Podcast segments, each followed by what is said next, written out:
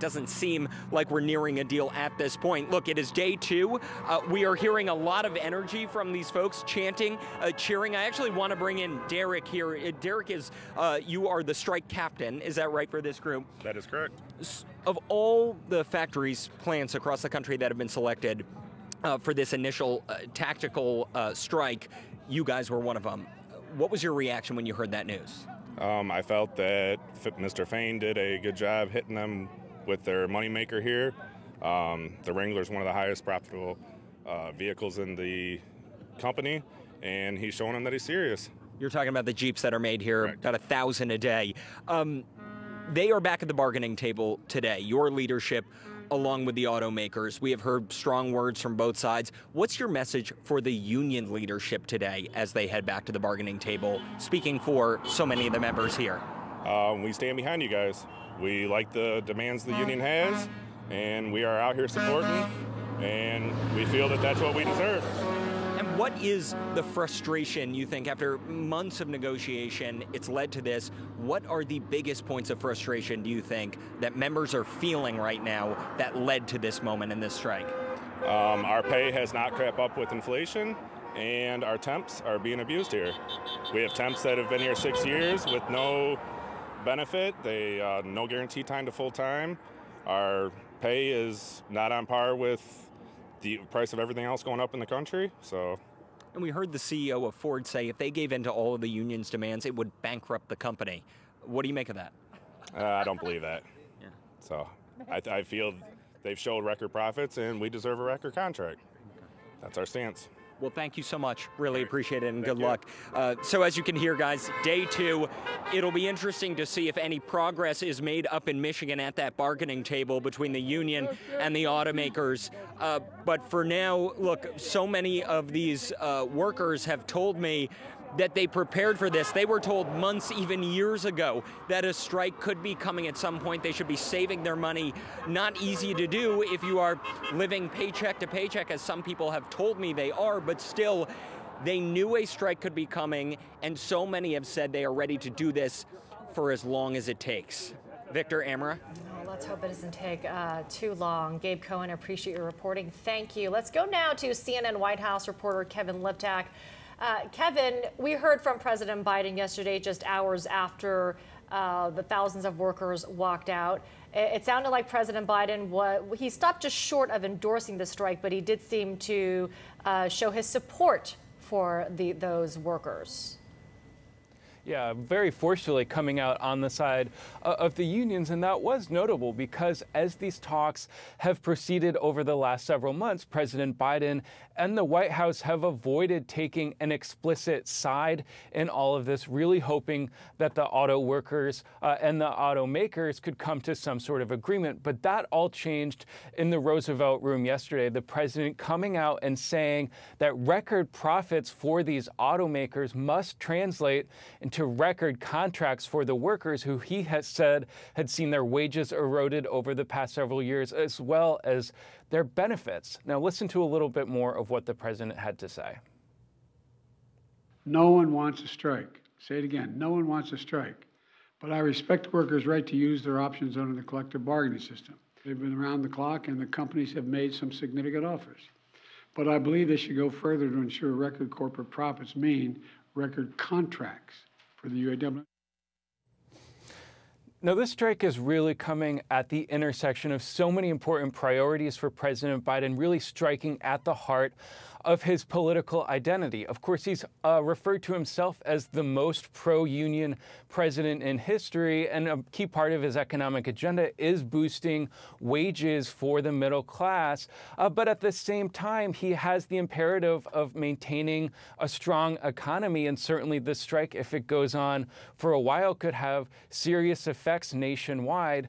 You also see the president's push to transition to electric vehicles really coming into play here. One of the key sticking points for the auto workers is ensuring that that transition to electric vehicles comes with good wages, the same number of jobs for auto workers. And of course, you have to uh, play into this the electoral politics of Michigan. Of course, it's a key battleground state. The president is still pursuing an endorsement from the UAW. Now, he did say yesterday yesterday that he was dispatching two key aides, Gene Sperling and the acting Labor Secretary Julie Su, to Detroit to try and get these uh, support these two sides. But it does remain to be seen how much effect they'll have as these talks continue, guys. Kevin Liptak for us in Washington. Thank you. Joining me now is Michigan Democratic Representative Debbie Dingell, of course representing Michigan. You are uh, the exact right person to talk to this morning. Thanks for being with us. Let me start here. I understand that you spoke with uh, Shawn Fain, president of the UAW. What can you tell us about what we should expect as we go into this first negotiation since the start uh, of the strike, and if there's any momentum toward one another? So, good morning, guys. I, I, I have been talking to Shawn Fain from the day that he was sworn in as president fact of the matter is, is I gave uh, one of the keynotes at the bargaining convention, which opened the day after he became president.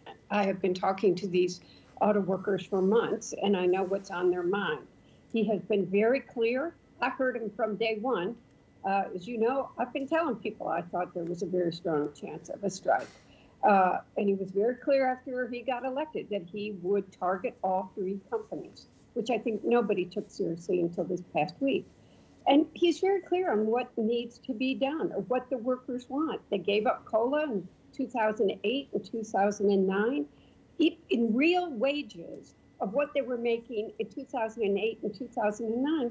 They're 10% behind what that meant then. They need an increase in their pay. Uh, people are working on the assembly line doing the same job, and they're being paid at very different tiers. They want job security.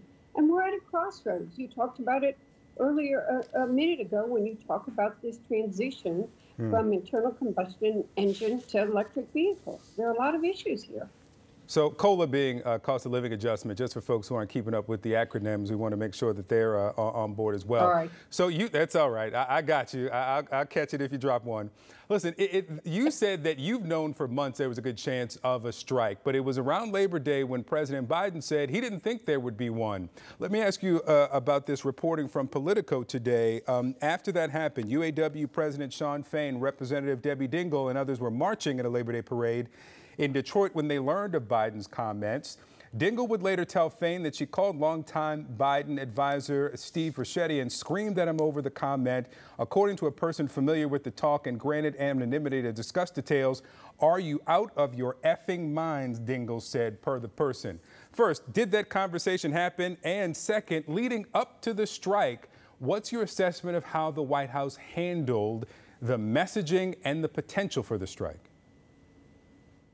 Okay, so I don't I don't know what friend decided to share that, but I'm not going to deny that I'm Debbie.